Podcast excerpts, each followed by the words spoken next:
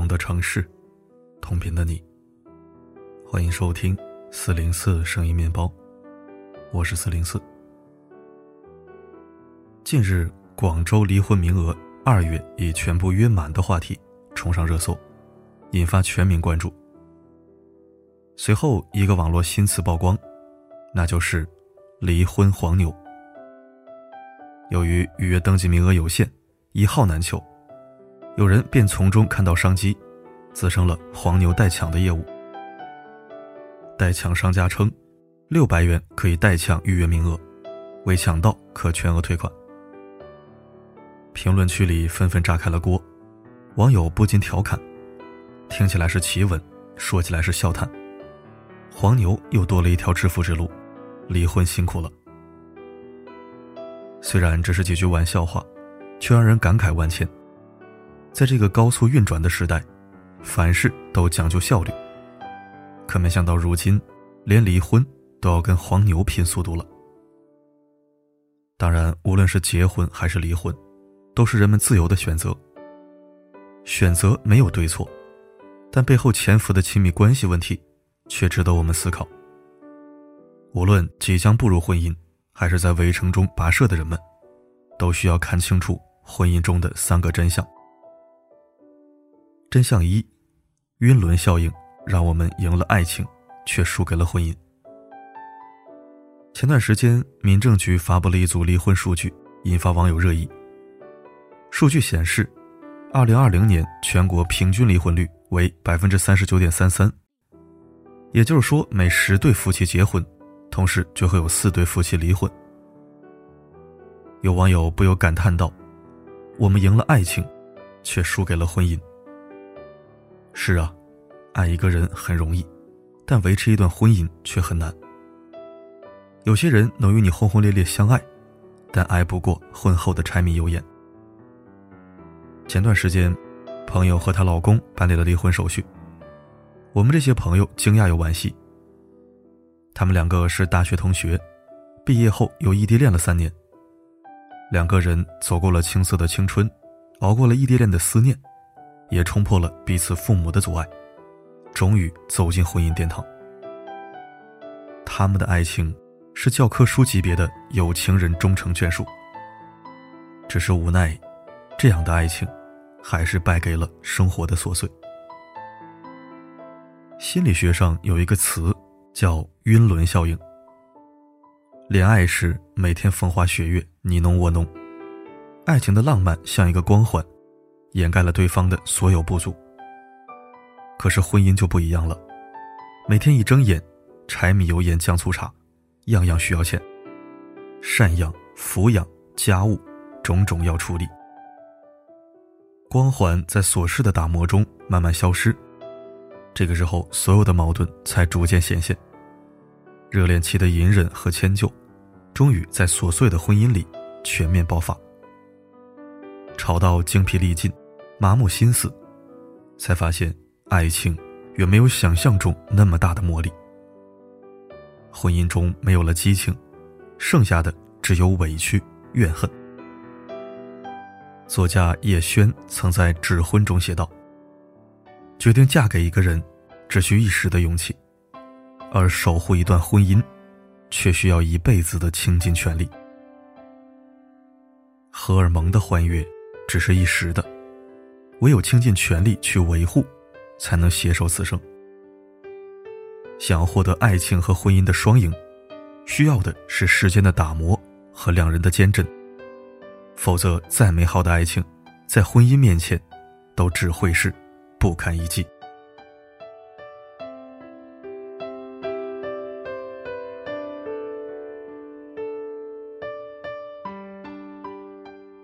真相二。所有草率离婚的背后，都是蓄谋已久。每个人都是怀揣着幸福憧憬迈进婚姻殿堂的，可每一段感情走到终点的原因却各不相同。曾有网友做过一个关于离婚原因的小调查，发现让夫妻关系土崩瓦解的，都是在一些小事上的纠缠。浙江省人民法院也曾发布过一组关于离婚纠纷的大数据。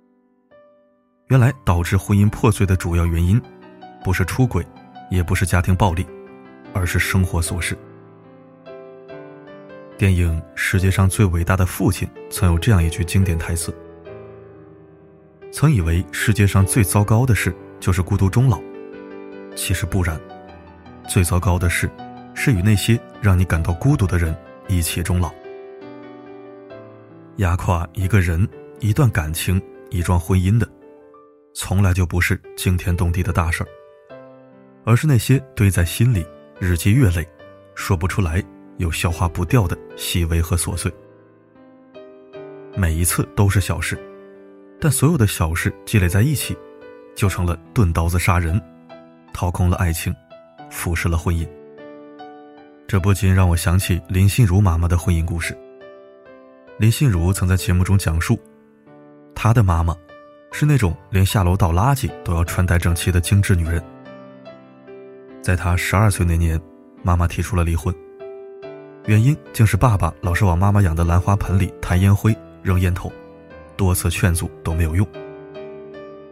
亲朋好友轮番规劝，人无完人，不就是一点小事吗？何必伤了夫妻情分？就连外婆也不惜因此与妈妈决裂了。在他眼里，女婿一表人才，孝顺顾家，他无法理解女儿对女婿的那些控诉，比如不爱洗澡，衣服鞋袜乱扔。吃饭狼吞虎咽，记不住他的生日以及结婚纪念日。林心如至今都无法忘记，妈妈带着她离开曾经的家时，泪流满面地说：“希望你能理解妈妈，一辈子太长了。没有突如其来的分离，一切都是有迹可循的。只有经历过的人才会明白，所有的离开，其实早就蓄谋已久。”但很少有人想过，如果在最初的时候，彼此能够多点换位思考，多点包容理解，多一些推心置腹的沟通，那么结局是否会不一样呢？真相三：比离婚更重要的，是想好自己究竟想要什么。知乎上有这样一个热门提问：当婚姻出现裂缝，离婚真的是一种解脱吗？其中点赞最高的回答是：“离婚只是一种逃避。如果弄不清楚自己到底想要的是什么，那么换个人开始下一段婚姻，只会是踩出了狼窝，又入了虎穴。”深以为然。幸福并不是靠结婚和离婚得来的，逃离并不能解决问题。如果不思考和成长，只会让问题搁置。仍然无法拥有幸福的能力。曾看过一期情感调解节目，节目中一对夫妻结婚十年，曾经伉俪情深，现在却在镜头前撕破脸皮，谁也不让谁。妻子哭着控诉丈夫的种种罪状，他根本不知道每天买菜做饭有多麻烦，也不知道一个人带娃有多崩溃，更不知道关心我的情绪。而一旁的丈夫也是一肚子苦水，因为无论他做什么，妻子总是会挑他的刺，索性他就什么都不做了。夫妻俩现在都是想通过离婚来结束痛苦，再找一个人开启新生活。情感专家的话一针见血：你们婚姻中矛盾的根源不解决的话，换一个人过日子，情况就能变好吗？是啊。如果自己的问题没有得到解决，离婚真的会是一场重生吗？节目的最后，妻子追问专家：“您支持我们离婚吗？”专家的回答是：“我从不劝别人结婚，也不劝别人离婚。婚姻从来不是玩笑，请冷静决定。婚姻不是儿戏，草率离婚只会是一场无休止的恶性循环。”更是一种对婚姻自由权的滥用。如今民法典增设的离婚冷静期，主要是针对这种冲动离婚的情况。希望夫妻双方在签下离婚协议书前，再想想，我们的婚姻真的没救了吗？当一段亲密关系出现问题时，与其愤而放手，不妨好好利用这个冷静期，认真思考自己想要的究竟是什么，思考婚姻的真正意义是什么。为什么在你的眼里，曾经完美的爱人现在变得一无是处？为什么你只能看到他的缺点而看不到优点？为什么你无法忍受他和你的不同？为什么你没有勇气和他一起面对琐碎的生活？如果这些为什么无法从根本上想通，那么不管和谁过，你都不会得到幸福。要明白，婚姻是一门学问，需要两个人以默契的姿态，以成熟的心智，以包容尊重的方式，日复一日，年复一年，携手共进。作家马德曾说：“真正推动爱情的。”不是浓烈的爱，而是琐碎的光阴。在琐碎而漫长的婚姻生活中，只有用心经营，相互成长，才能让爱情一直熠熠生辉。文学大师余光中的爱情就曾感动了无数人。在别人的眼中，余光中是个木讷的书呆子；可在妻子范我存的眼中，他却温文尔雅，聪颖至极。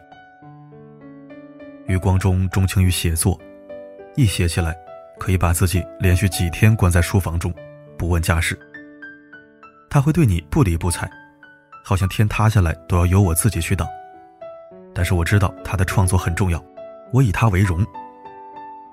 范我存一点不觉得委屈，因为结婚后他百分之百的相信我，依赖我。虽然他不是常会说甜言蜜语的丈夫，但是他以行动。来表示对我和孩子的爱。提及妻子，余光中也不止一次这样说。他帮我平挡出一片天地，让我在后方从容写作。我真的很感谢他。正是在妻子的帮助下，余光中才开始了解了梵高的绘画，第一次系统而完整的翻译了《梵高传》。她既是丈夫的妻子。更是他的知己，欣赏他的一切，也能帮他撑起一片天空。即便已到了耄耋之年，两位老人依然能够相扶相持，谈笑夕阳。这世上哪有什么神仙眷侣，不过是有人在用心呵护。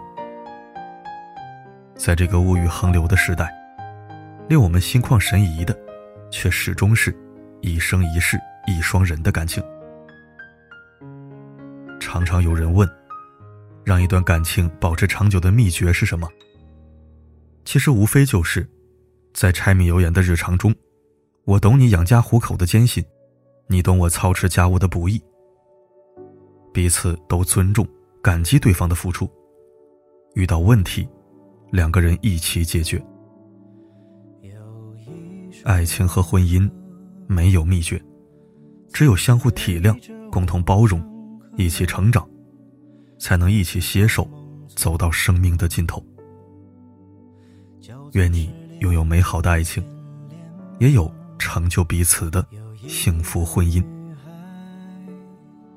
总是把歌名记错，每次问我都说成失败者联盟。我们再也没见过。感谢收听。其实文中提到的琐碎事物消耗感情，我特别能理解。是看老一辈的婚姻也好，还是回忆自己的某段恋情也罢，生活中的小细节问题真的不容忽视。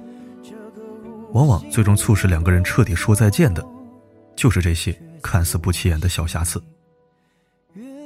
他可能没有出轨、家暴这些原则性问题那么疼，但绝对比原则问题要虐。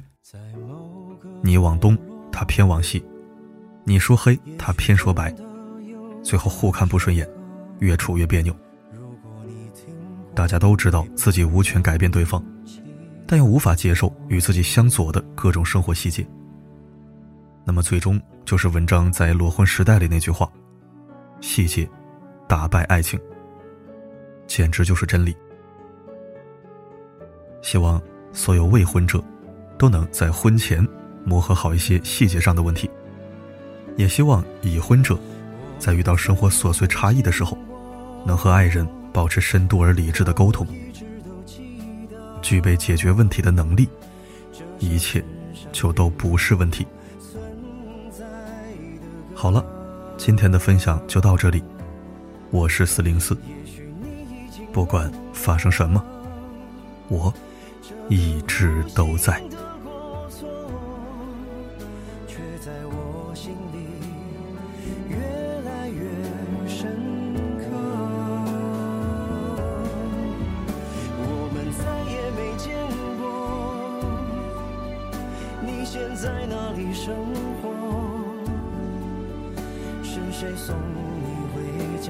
影子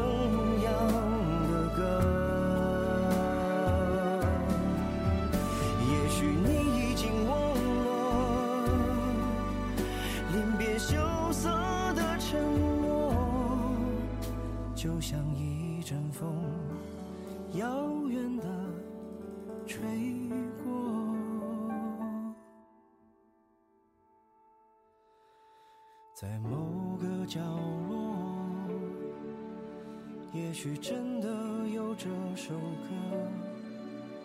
如果你听过，会不会想起我？如果你听过，请记得嘲笑我。